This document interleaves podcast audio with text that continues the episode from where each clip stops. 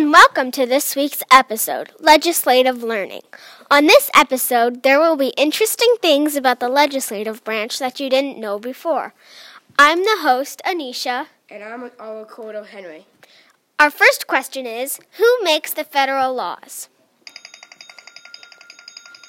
Congress, Senate, and House, U.S. or national legislature.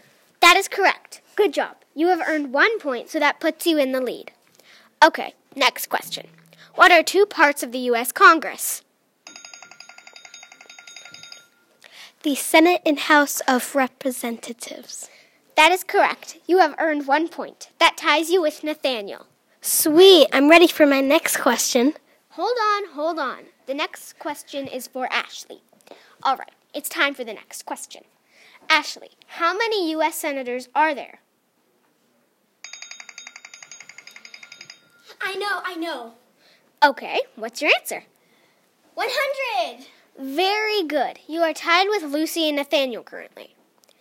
All right, this is the end of the first round. All three of you are still in with a tied score of one point. Yay!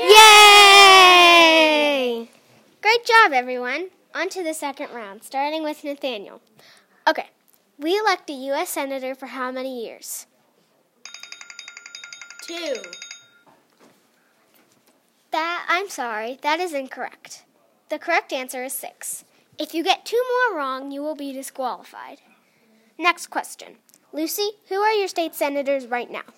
Richard Burr. That is partially correct. The correct answer is Richard Burr and Thom Tillis. Okay, Okay. Ashley. The House of Representatives has how many voting members? Hmm, I know. 435. Correct. Good job. That is the end of the second round. Good job, all of you. Nathaniel, we elect a U.S. representative for how many years?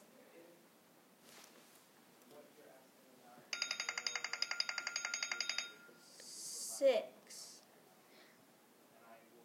The, that is incorrect. The correct answer is two. Lucy, name your U.S. representative. Nancy Pelosi.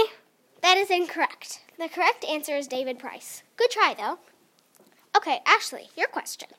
Who does a U.S. Senator represent? Oh, I know. All the people of the state. Very good. Yes. Okay, end of round three. All right, this is the last round. Whoever answers first wins. Why do some states have more representatives than other states? Because they have more people.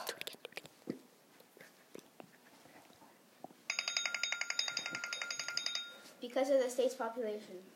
Those are both correct. There is one more possible answer, and that is because some states have more people. You are all great competitors. Great job, all of you. This concludes the Legislative Learning Game Show. Yay!